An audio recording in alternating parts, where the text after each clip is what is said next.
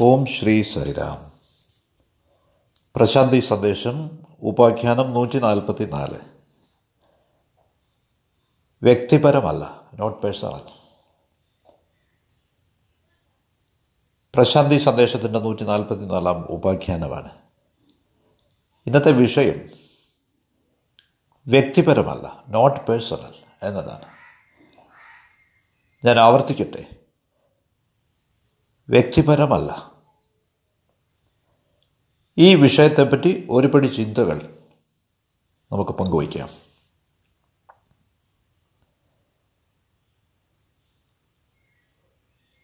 ധാരാളം ആളുകൾ പറയാറുണ്ട് തങ്ങൾ സ്വാമിയുടെ വളരെ അടുത്ത ആളുകളാണ്. ചിലരൊക്കെ പറയുന്നു അവർക്ക് സ്വാമിയുടെ അടുത്ത് വളരെ നിഷ്പ്രയാസം സമീപിക്കാവുന്നതാണ്. തൊണ്ണൂറ് വയസ്സുവരെ ജീവിച്ചിരുന്ന സൗത്ത് ഇന്ത്യൻ ക്യാന്റീന്റെ ചാർജുണ്ടായിരുന്ന ഒരു മാന്യ വ്യക്തിയെ എനിക്കറിയാം. അദ്ദേഹം പറയുന്നത് അദ്ദേഹം ബാബയുടെ പ്രിയപ്പെട്ട പുത്രനാണെന്നാണ്. അപ്പോൾ ഇത്തരം അവകാശവാദങ്ങളൊക്കെ നാം കേൾക്കാറുണ്ട്. ആളുകൾ പറയുന്നത് അവരൊക്കെ പ്രഭുവിന് വളരെ അടുത്ത ആളുകളാണെന്നാണ്. മിക്കപ്പോഴും നാം ഇത്തരം കാര്യങ്ങൾ കേൾക്കാറുണ്ട്. അതുകൊണ്ട് ഈ വിഷയത്തെപ്പറ്റി നമുക്ക് കുറച്ച് ചിന്തിക്കാം. ഏറെ നാളുകൾക്ക് മുമ്പ് ശ്രീ സത്യസായി യൂണിവേഴ്സിറ്റിയുടെ വൈസ് ചാൻസലറായിരുന്ന ആദ്യത്തെ വൈസ് ചാൻസലറായിരുന്ന വി കെ ഗോഖക് ആണ് അദ്ദേഹത്തിന്റെ പ്രഭാഷണങ്ങളിൽ ഒന്നിൽ പറഞ്ഞത് Baba is both personal and impersonal Baba വ്യക്തിപരവും അതേസമയം വ്യക്തിപരമല്ലാത്തതുമാണ്. അദ്ദേഹത്തിന്റെ അടുത്ത പ്രസ്താവന ഇതായിരുന്നു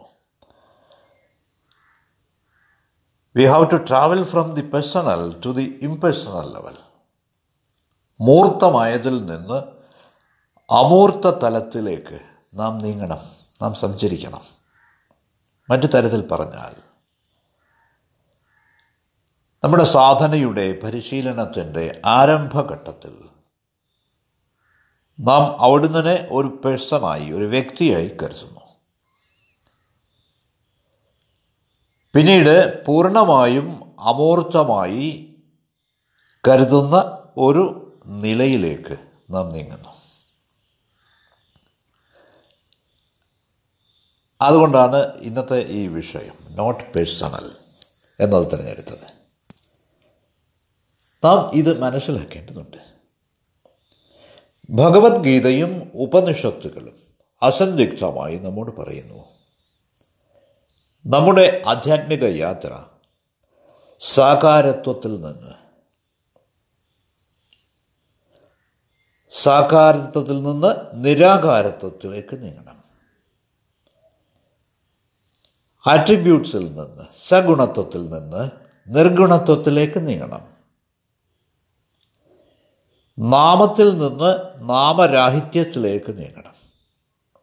അപ്പോൾ നമ്മുടെ യാത്ര എന്നത് ഈ നാമരാഹിത്യത്തിന്റെ നെയിംലെസ്നെസ് ഗുണരാഹിത്യത്തിന്റെ നിർഗുണത്വത്തിന്റെ ആട്രിബ്യൂട്ട്ലെസ്നെസ്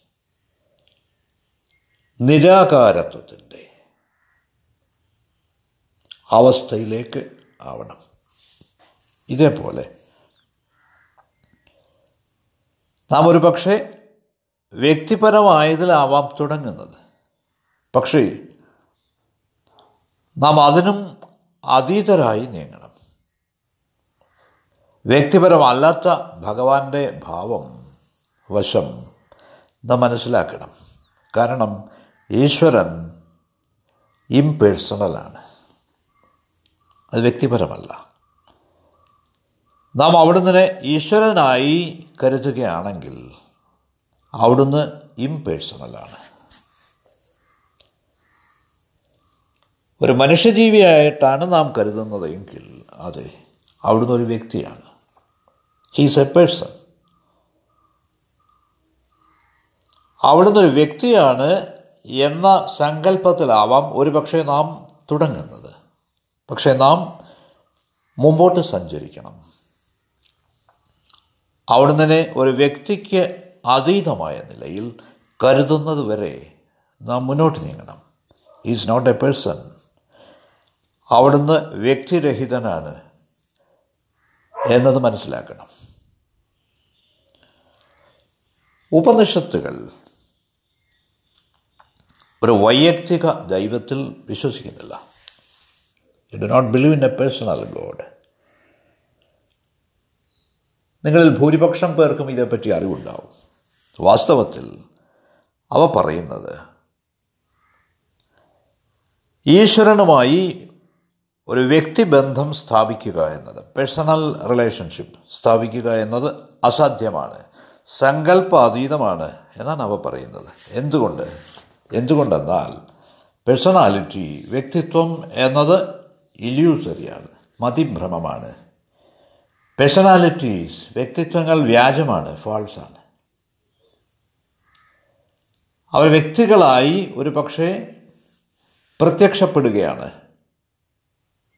നിങ്ങളും ഒരു വ്യക്തിയായി തോന്നുകയാണ് പക്ഷേ വാസ്തവത്തിൽ അങ്ങനെയല്ല. ഈ പേഴ്സണാലിറ്റി വ്യക്തിത്വം ഒരു ദ്വീപ് പോലെ നിലനിൽക്കുകയാണ്. വാസ്തവത്തിൽ വ്യക്തിത്വങ്ങൾ നിർവചിക്കുന്നു വിവേചനം ചെയ്യുന്നു വേർതിരിക്കുന്നു. Personalities define demarcate and separate ഇവയെല്ലാം നിങ്ങളുടെ പേഴ്സണാലിറ്റിയാണ് അന്യർ നിങ്ങളെ കാണുന്നത് പോലെ. അഥവാ നിങ്ങൾ അന്യരെ കാണുന്നത് പോലെ. ഇത് കേവലം ബാഹ്യദൃഷ്ടി മാത്രമാണ്. ഔട്ടർ വ്യൂ ആണ്. എന്നാൽ ഇന്നർ ബീയിങ് നമ്മുടെ ആന്തരസത്ത എന്നത് വ്യക്തിപരമല്ല. ഇറ്റ് ഈസ് ഇംപേഴ്സണൽ വ്യക്തിപരമല്ലാത്ത ഒരു സത്ത ഇന്നർ ബീയിങ് നമ്മുടെ ആന്തരസത്ത അതിന് പരിധികളില്ല അതിന് അതിരുകളില്ല. ഇനി നിങ്ങൾ നിരുക്തത്തിലേക്ക് പോയാൽ പേഴ്സണാലിറ്റി എന്ന വാക്കിന് ഗ്രീക്ക് ധാതുവാണുള്ളത്. പേഴ്സണാലിറ്റി എന്ന ഈ പദത്തിന്റെ ഗ്രീക്ക് റൂട്ട് നോക്കിയാൽ പേഴ്സണാലിറ്റിയുടെ അർത്ഥം മാസ്ക് എന്നാണ്. മൂടുപടം എപ്പെസോണ ഒരു രൂപം. ഒരു മാസ്ക് എന്നത് കേവലം ഒരു മുഖമാണ് അത് കൃത്രിമമാണ്. അതിനുള്ളിൽ മുഖമില്ല. അതിന്റെ ഉള്ളിൽ വ്യക്തിയില്ല. അതിന്റെ ഉള്ളിൽ എന്താണ് നിങ്ങൾക്ക് കാണാനാവുന്നത്? എറ്റേണൽ എനർജി ചിരന്തന ഊർജം അനന്തമായ ചൈതന്യം. ഇത് നമ്മുടെ ഉപനിഷത് ഗ്രന്ഥങ്ങളിൽ നിന്ന് വളരെ വ്യക്തമാണ്. ഒരു നാടകത്തിൽ നമുക്ക് പല വേഷങ്ങൾ കളിക്കേണ്ടി വരും. ചിലപ്പോൾ മൾട്ടി ഡയമെൻഷണൽ ആവും അത് ബഹുമുഖം ആവും. അവിടെ നിങ്ങൾ ഒരു വ്യക്തിയല്ല. ഒരു ഡ്രാമയിൽ നിരവധി ആളുകളുണ്ട്. ഇനി ഒരാൾ തന്നെ പല റോളുകളിൽ കളിക്കുന്നതിനെപ്പറ്റി നമുക്കറിയാം. ഇനി നമുക്ക് ഈ കാര്യത്തിലേക്ക് വരാം. നമുക്ക് പല പേഴ്സണാലിറ്റികളുണ്ട്. We may have many personalities. ഉദാഹരണത്തിന് ഒരു സുഹൃത്തിന്റെ അടുത്ത് എനിക്കൊരു പേഴ്സണാലിറ്റിയാണ്. ഒരു ശത്രുവിന് നേരെ എനിക്ക് തികച്ചും വ്യത്യസ്തമായ ഒരു വ്യക്തിത്വമാണുള്ളത്. പ്രിയപ്പെട്ടവരുടെ നേരെ ആകപ്പാടെ വ്യത്യസ്തമായ ഒരു മുഖമാണ് നമുക്ക്. ശരി ഒരു സെർവന്റിന് നേരെ ഒരു വേലക്കാരന് നേരെ വ്യത്യസ്തമായ മുഖമാണ്. ബോസിന് നേരെ വ്യത്യസ്തമായ മുഖമാണുള്ളത്. ഇതേപോലെ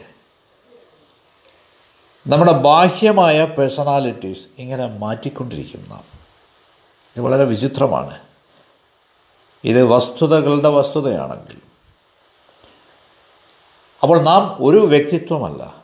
We are not one personality പക്ഷേ പല പേഴ്സണാലിറ്റീസാണ്. ഇപ്പോൾ സൂചിപ്പിച്ചതുപോലെ. ഇനി മറ്റൊരു വീക്ഷണത്തിൽ അത് നമുക്കിങ്ങനെയും എടുക്കാം. ഞാനൊരു സുഹൃത്തിനെ കാണുമ്പോൾ അഥവാ ഒരു ശത്രുവിനെ കാണുമ്പോൾ അഥവാ ഒരു ബോസിനെ കാണുമ്പോൾ അല്ലെങ്കിൽ പ്രിയപ്പെട്ടവരെ കാണുമ്പോൾ ഞാൻ ഒരു മുഖം ധരിക്കുന്നു. അതെന്തു തന്നെയായാലും. ഞാൻ ധരിക്കുന്ന ഈ മുഖങ്ങളൊക്കെ അന്യർക്ക് വേണ്ടിയാണ്. ഫോർ അതേഴ്സ് ഇവയെല്ലാം മറ്റുള്ളവർക്ക് വേണ്ടിയാണ്.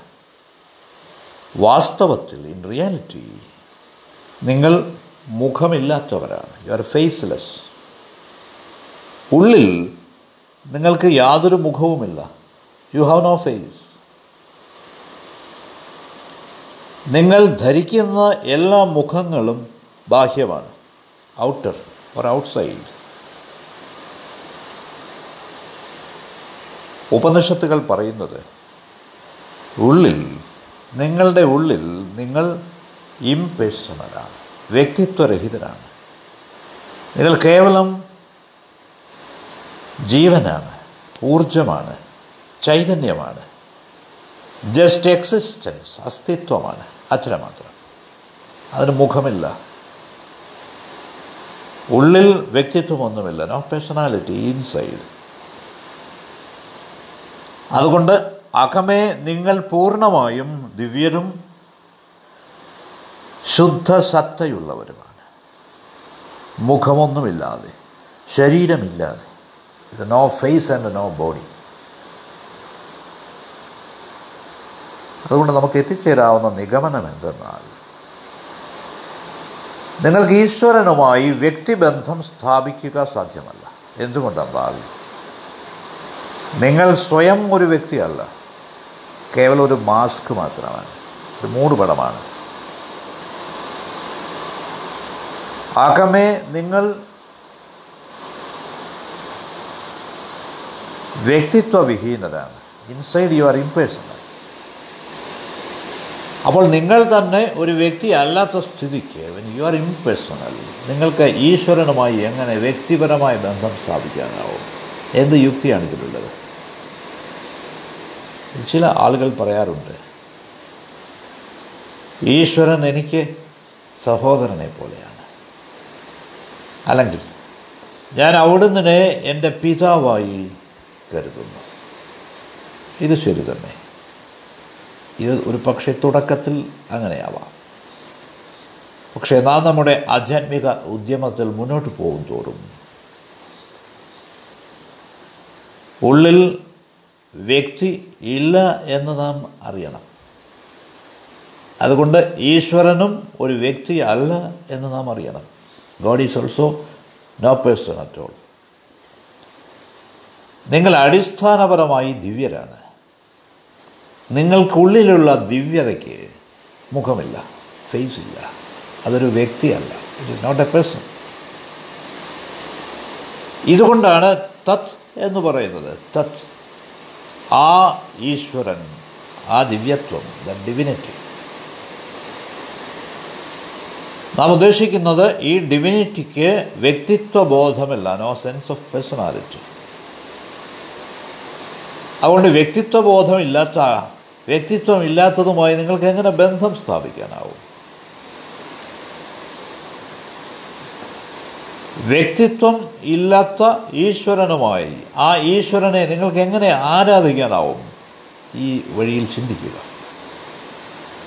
ഇനി ഗ്രൗണ്ട് ലെവലിൽ ചിന്തിക്കുകയാണെങ്കിൽ ഏറ്റവും താണ തലത്തിൽ ചിന്തിക്കുകയാണെങ്കിൽ നമുക്ക് ധാരാളം മനുഷ്യബന്ധങ്ങളുണ്ട്. അവയെല്ലാം ദ്വൈതമാണ് ഡ്യുവലാണ്. അതിനർത്ഥം ഇത്തരം ബന്ധങ്ങൾക്ക് രണ്ട് പേർ വേണം. വി നീഡ് ടു ഉദാഹരണമായി ആ വ്യക്തിയുടെ സഹോദരനാണ് ഞാൻ. അല്ലെങ്കിൽ ആ വ്യക്തിയെ സംബന്ധിച്ച് അദ്ദേഹം എന്റെ പിതാവാണ്.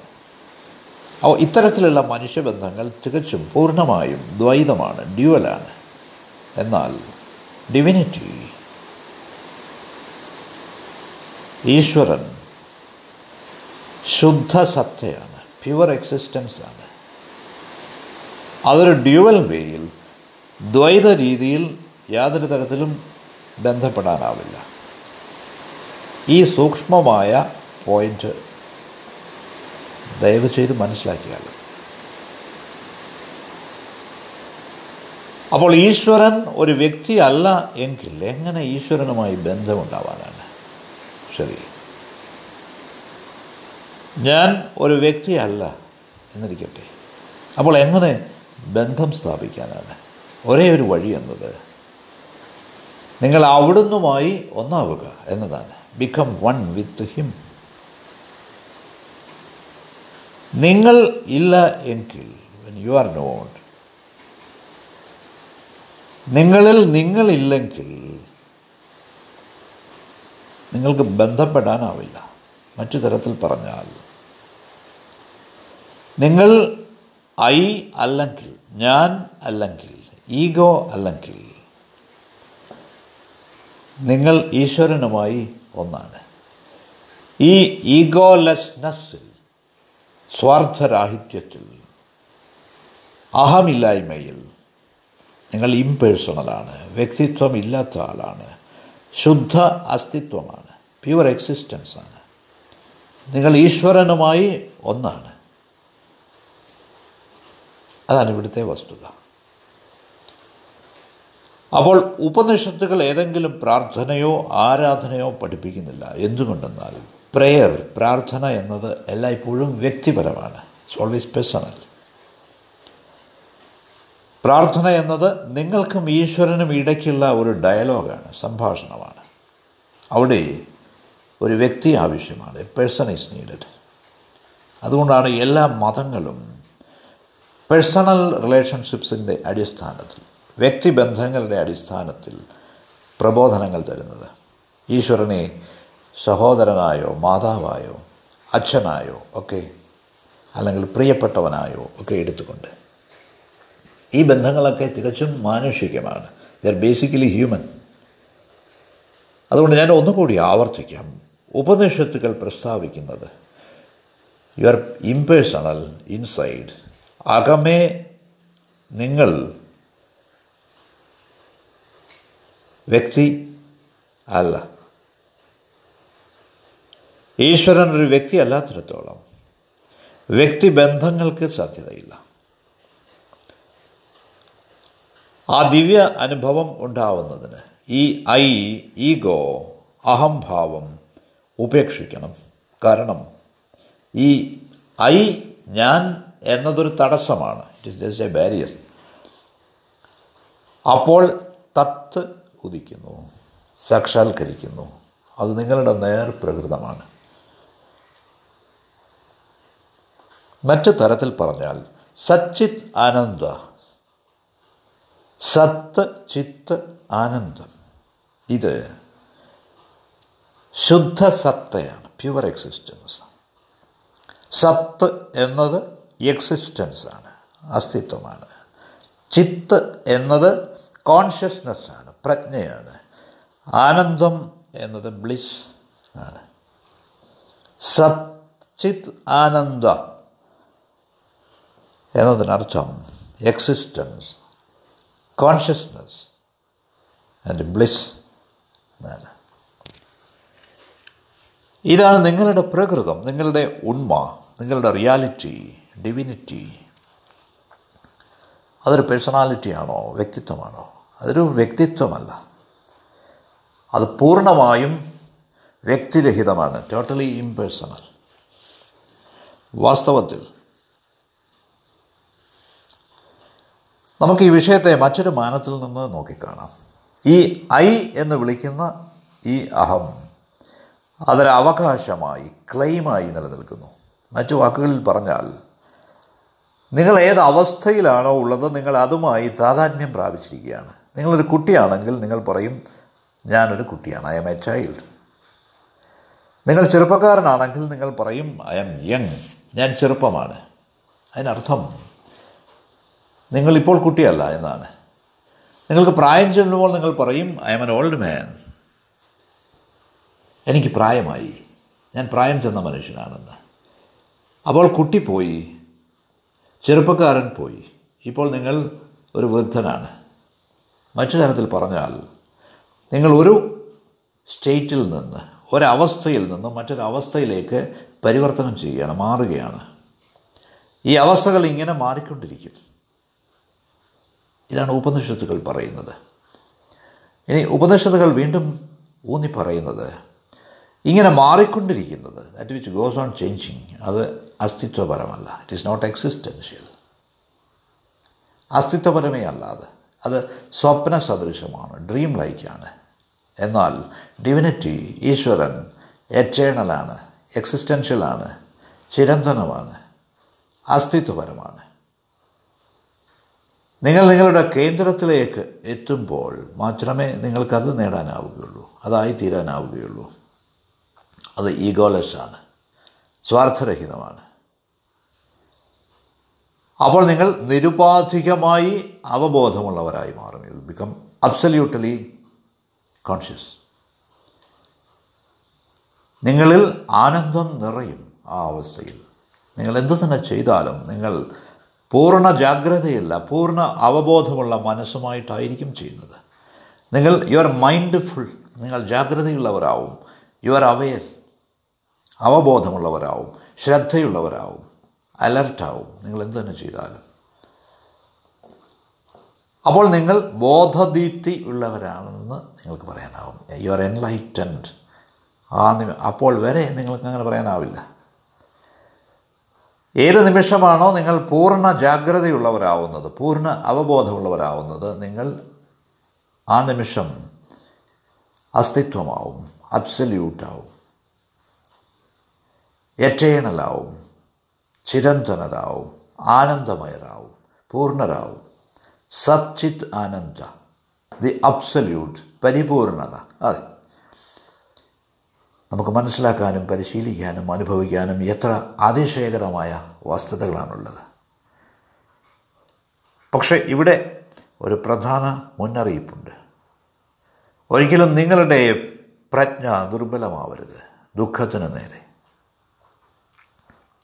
കാരണം ആളുകൾ എപ്പോഴും അനുകമ്പ തേടുന്നവരാണ്. സഹതാപം നേടുന്നതിന് ആഗ്രഹിക്കുന്നവരാണ്. ഇല്ല. ശക്തിയുള്ളവരാവുക.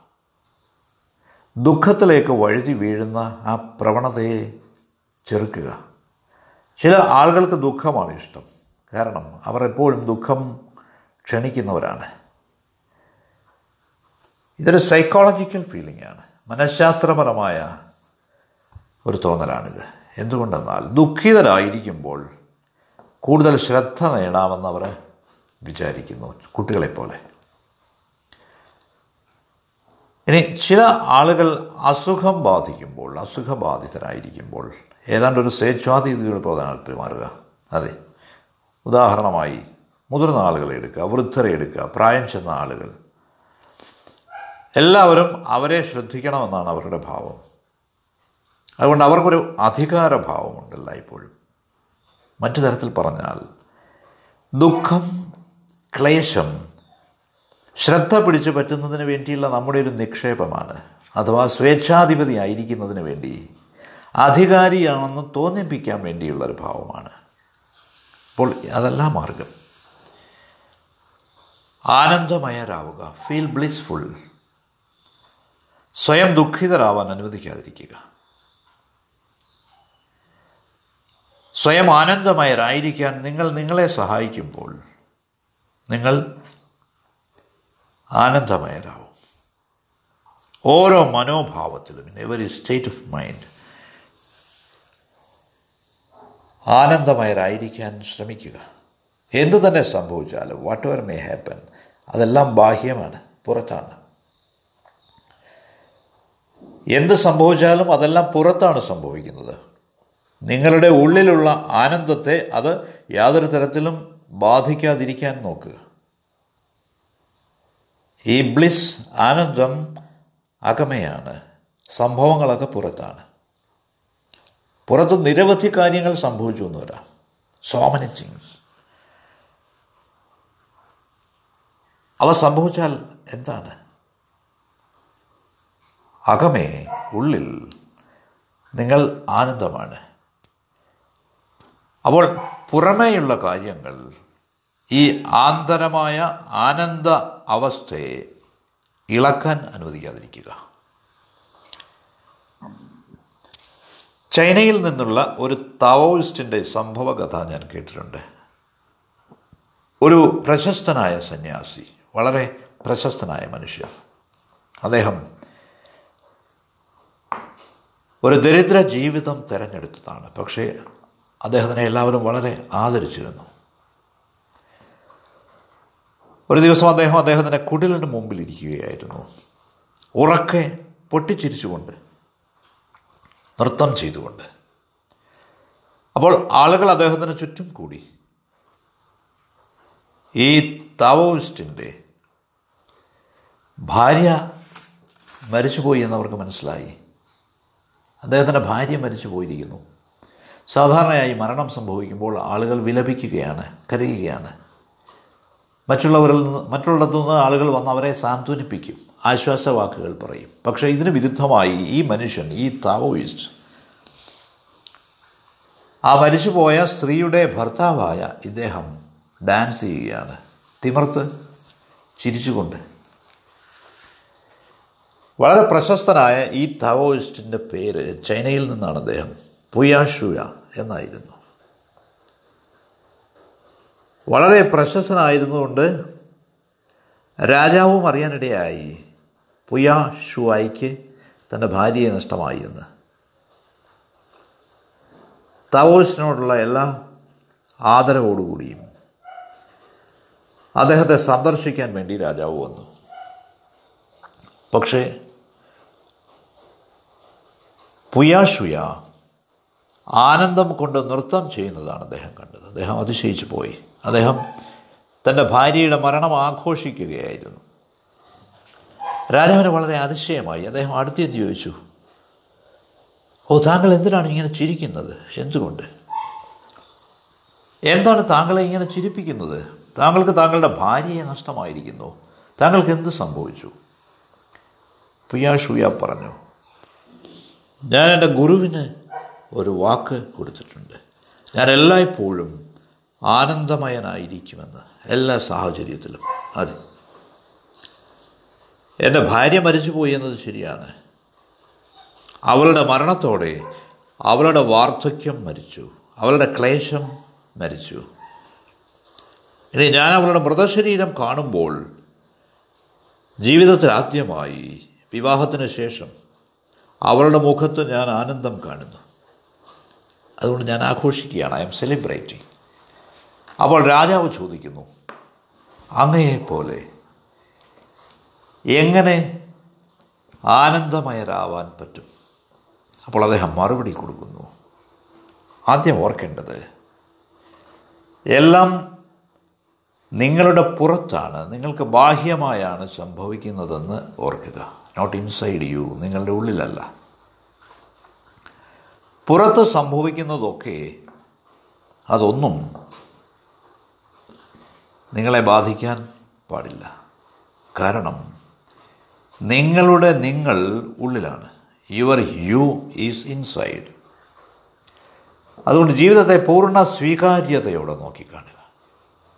തന്നെയല്ല ഡെത്ത് മരണം എന്നത് തികച്ചും സ്വാഭാവികമാണ്. അതൊരു മഹത്തായ വിടവാങ്ങലാണ്. ഇറ്റ്സ് എ ഗ്രേറ്റ് ഡിപ്പാർച്ചർ ഞാനിപ്പോൾ പാടുകയും നൃത്തം ചെയ്യുകയും ചെയ്യുന്നതിന് കാരണം ഞാൻ എന്റെ സ്മരണകളെ ആഘോഷിക്കുകയാണ്. I am celebrating all the memories ഈ രീതിയിൽ ഞാൻ എന്റെ ഭാര്യയോടുള്ള കടപ്പാട് പ്രകടിപ്പിക്കുകയാണ്. കൃതജ്ഞത പ്രകടിപ്പിക്കുകയാണ്. എത്ര അതിശയകരമായ ചിത്രീകരണമാണ് നോക്കൂ. നിങ്ങൾ നിങ്ങളുടെ സത്തയിൽ കേന്ദ്രീകൃതരായിരുന്നാൽ നിങ്ങൾക്ക് ഇളകാതെ ചഞ്ചലരാവാതെ ആനന്ദമയരാവാൻ പറ്റും. ആ ഒരു അവസ്ഥയിൽ മാത്രമാണ് നിങ്ങൾക്ക് പ്രജ്ഞ അവബോധം കോൺഷ്യസ്നസ് പ്യുവർ എക്സിസ്റ്റൻസ് ശുദ്ധ സ്വത്വം അനുഭവിക്കാനാവുക. ഈ ആശയങ്ങളെപ്പറ്റി ചിന്തിക്കുന്നത് വളരെ സുന്ദരമാണ്. അപ്പോൾ ഇതിനായി മൂന്ന് മാർഗങ്ങളുണ്ട്. ആദ്യത്തെ മാർഗം the first path to be blissful ആനന്ദമയരാവുക എന്നതാണ്. രണ്ടാമത്തെ മാർഗം എന്നത് പ്രജ്ഞയുള്ളവരാവുക ടു ബി കോൺഷ്യസ് മൂന്നാമത്തെ മാർഗം എന്നത് ടു ബി എക്സിസ്റ്റൻസ് അസ്തിത്വമാവുക എന്നതാണ്. അപ്പോൾ ആനന്ദത്തിന്റെ മാർഗം പ്രജ്ഞയുടെ മാർഗം അസ്തിത്വത്തിന്റെ മാർഗം ഇവയാണ് മൂന്ന് മാർഗങ്ങൾ. ഈ മാർഗങ്ങൾ നമുക്ക് പുതിയതല്ല. പാത്ത് ഓഫ് ബ്ലിസ് എന്നത് ആനന്ദമാണ്. പ്രജ്ഞയുടെ മാർഗം എന്നത് ചിത്താണ് അവയർനെസ്സാണ് അസ്തിത്വത്തിന്റെ മാർഗം ദ പാത്ത് ഓഫ് എക്സിസ്റ്റൻസ് എന്നത് സത്താണ്. ഇവ മൂന്നുമാണ് പരമസത്യത്തിന്റെ ഗുണവിശേഷങ്ങൾ. ഇവ മൂന്നും വ്യത്യസ്തമായി തോന്നുമെങ്കിലും ഇവ നമ്മെ സത്യാനുഭവത്തിലേക്കാണ് പരമമായതിലേക്കാണ് കൊണ്ടുപോകുന്നത്. നദികൾ പ്രതാപിയായ സമുദ്രത്തിൽ ചേരുന്നത് പോലെ നിങ്ങൾക്ക് ഇങ്ങനെ ഇവയെ ഉപമിക്കാം. ഇവ ഗംഗ യമുന സരസ്വതി മൂന്ന് നദികൾ. ഗംഗയും യമുനയും വിസിബിളാണ് നമുക്കവയെ കാണാം. എന്നാൽ മൂന്നാമത്തെ നദി സരസ്വതി ഇൻവിസിബിളാണ് അദൃശ്യയാണ്.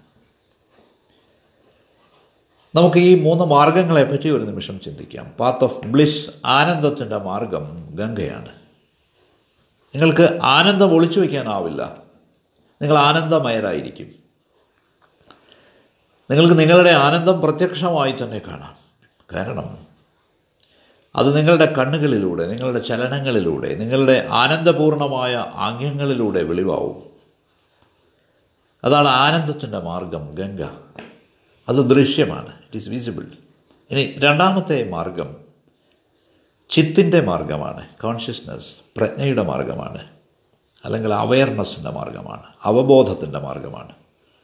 എന്താണ് ഈ പാത്ത് ഓഫ് കോൺഷ്യസ്നസ് ഇതും ദൃശ്യമാണ്. എന്തുകൊണ്ടെന്നാൽ ഈ അവബോധമുള്ള മനുഷ്യൻ ചിത് ഭാവം കോൺഷ്യസ്നസ് അദ്ദേഹം ഈ പ്രജ്ഞാ അവസ്ഥയിലായിരിക്കും ഫുൾ സ്റ്റേറ്റ് ഓഫ് കോൺഷ്യസ്നസ് കാരണം അദ്ദേഹത്തിന്റെ ഭാവങ്ങൾ അദ്ദേഹത്തിന്റെ ചലനങ്ങൾ ആംഗ്യങ്ങൾ അദ്ദേഹം പൂർണ പ്രജ്ഞയുള്ള ആളാണെന്ന് സൂചിപ്പിക്കും.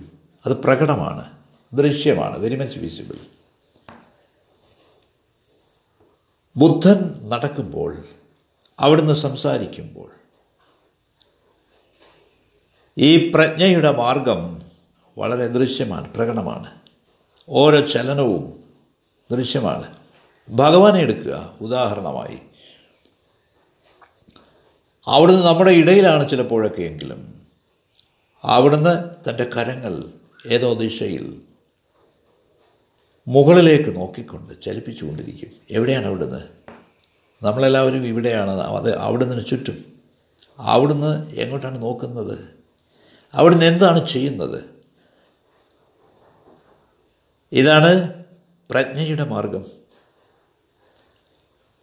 അപ്പോൾ അവരുടെ ആംഗ്യങ്ങൾ ചലനങ്ങൾ സൂചിപ്പിക്കുന്നത് അവർ ഈ പ്രജ്ഞാമാർഗത്തിലാണെന്നാണ് they're in the path of consciousness ഇത് വളരെ പ്രകടമാണ് വിസിബിളാണ് ഇനി നമുക്ക് മൂന്നാമത്തെ മാർഗത്തിലേക്ക് വരാം. അത് ഇൻവിസിബിളാണ് അദൃശ്യമാണ്. പാത്ത് ഓഫ് എക്സിസ്റ്റൻസ് അഥവാ സത്ത് സരസ്വതി നദി. ഗംഗാനദി ബ്ലിസ്ഫുൾ ആണ് ആനന്ദമാർഗത്തിന് വേണ്ടി നിലകൊള്ളുന്നതാണ്. ഇനി ചിത്തിന്റെ മാർഗം കോൺഷ്യസ്നസ് അത് യമുനാ നദിയാണ്. ഈ രണ്ട് നദികളും പ്രത്യക്ഷമാണ് കാണാവുന്നതാണ്. എന്നാൽ മൂന്നാമത്തെ മാർഗം സത്തിന്റെ മാർഗം പാത്ത് ഓഫ് എക്സിസ്റ്റൻസ് അസ്തിത്വത്തിന്റെ മാർഗം സരസ്വതി നദി ഇൻവിസിബിളാണ് സരസ്വതി അദൃശ്യമാണ് എന്തുകൊണ്ടെന്നാൽ അത് അകമേയാണ് സംഭവിക്കുന്നത്. ഉള്ളിലാണ് സംഭവിക്കുന്നത്. ഇറ്റ് ഹാപ്പൻസ് വിത്ത് ഇൻ അത് ഉള്ളിലാണ് ഒഴുകുന്നത്. അസ്തിത്വത്തിന്റെ നിത്യസ്മരണയിലാണത്. ഈ അസ്തിത്വ മാർഗം പിന്തുടരുന്നവർ അവർ അദൃശ്യരാകും സ്വാഭാവികമായും അവരെ ആരും അറിയുകയില്ല. എന്തുകൊണ്ടെന്നാൽ അത് കേവലം ഒരു തോന്നലാണ് ഒരു ഫീലിംഗ് ആണ്. ഭാവമാണ്. ഉള്ളിലുള്ള അനുഭവമാണ്. ആന്തര അനുഭവമാണ്. നിങ്ങൾക്ക് പുറമേ തിരിച്ചറിയാനാവില്ല അദ്ദേഹത്തെ. അവർ തികച്ചും സാധാരണക്കാരെ പോലെ തോന്നിക്കും. പക്ഷേ പുറമേ സാധാരണക്കാരായി തോന്നിച്ചാലും അവർ ഉള്ളിൽ അസാധാരണക്കാരായിരിക്കും. ദർ അൺനോൺ മാസ്റ്റേഴ്സ് അറിയപ്പെടാത്ത ഗുരുക്കന്മാരാണ് അവർ മിക്ക സൂഫി സന്യാസിമാരും ഈ കാറ്റഗറിയിലാണ് വരുന്നത്. അവർ ഒരുപക്ഷെ ചെരുപ്പൂത്തികളാവാം തൂപ്പുകാരായിരിക്കാം. എന്തു തന്നെയായാലും തികച്ചും സാധാരണക്കാരെ പോലെ നമുക്ക് തോന്നും അവരെ. പക്ഷേ അവർ ദർ എക്സ്ട്രാ ഓർഡിനറി അതുകൊണ്ട് ഈ അസാധാരണനായ മനുഷ്യനെ സൂഫി സന്യാസിയെ അസ്തിത്വത്തിന്റെ മാർഗത്തിൽ കൂടി ചരിക്കുന്ന ഈ ആളിനെ കണ്ടുമുട്ടണമെങ്കിൽ പ്രയാസമാണ് അത് അവിടുന്ന് അദ്ദേഹം അദൃശ്യനാണെന്ന് നിങ്ങൾ കാണും. നാം അദ്ദേഹത്തിനൊപ്പം രണ്ടോ മൂന്നോ വർഷങ്ങൾ ചെലവിട്ടിട്ട് അദ്ദേഹത്തെ അറിഞ്ഞ് അനുഭവിച്ച്. അങ്ങനെ മാത്രമേ അദ്ദേഹത്തെ അറിയാനാവുകയുള്ളൂ. ബാഹ്യമായതിൽ നിന്ന് അദ്ദേഹം എത്ര വ്യത്യസ്തനാണെന്ന് അങ്ങനെ അറിയാനാവുകയുള്ളൂ. പുറമേ അദ്ദേഹം എങ്ങനെയാണെന്നും വാസ്തവത്തിൽ എന്താണെന്നും ഉള്ളിൽ ഡീപ്ലി വിത്തിൻ എന്താണെന്നും അങ്ങനെ മാത്രമേ അറിയാനാവുകയുള്ളൂ. അതുകൊണ്ട് ഈ മൂന്ന് മാർഗങ്ങൾ path of bliss Ganga path of consciousness പ്രജ്ഞയുടെ മാർഗം യമുന അസ്തിത്വത്തിന്റെ മാർഗം പാത്ത് ഓഫ് എക്സിസ്റ്റൻസ് സരസ്വതി. ആധ്യാത്മിക ചര്യയുടെ മാർഗത്തിൽ മുന്നേറുന്ന എന്റെ സഹതീർത്ഥാടകരോട് എനിക്ക് ഈ പ്രഭാഷണത്തിലൂടെയുള്ള പ്രാർത്ഥന ഇതാണ്. നമ്മുടെ യാത്ര അവസാനിച്ചിട്ടില്ല.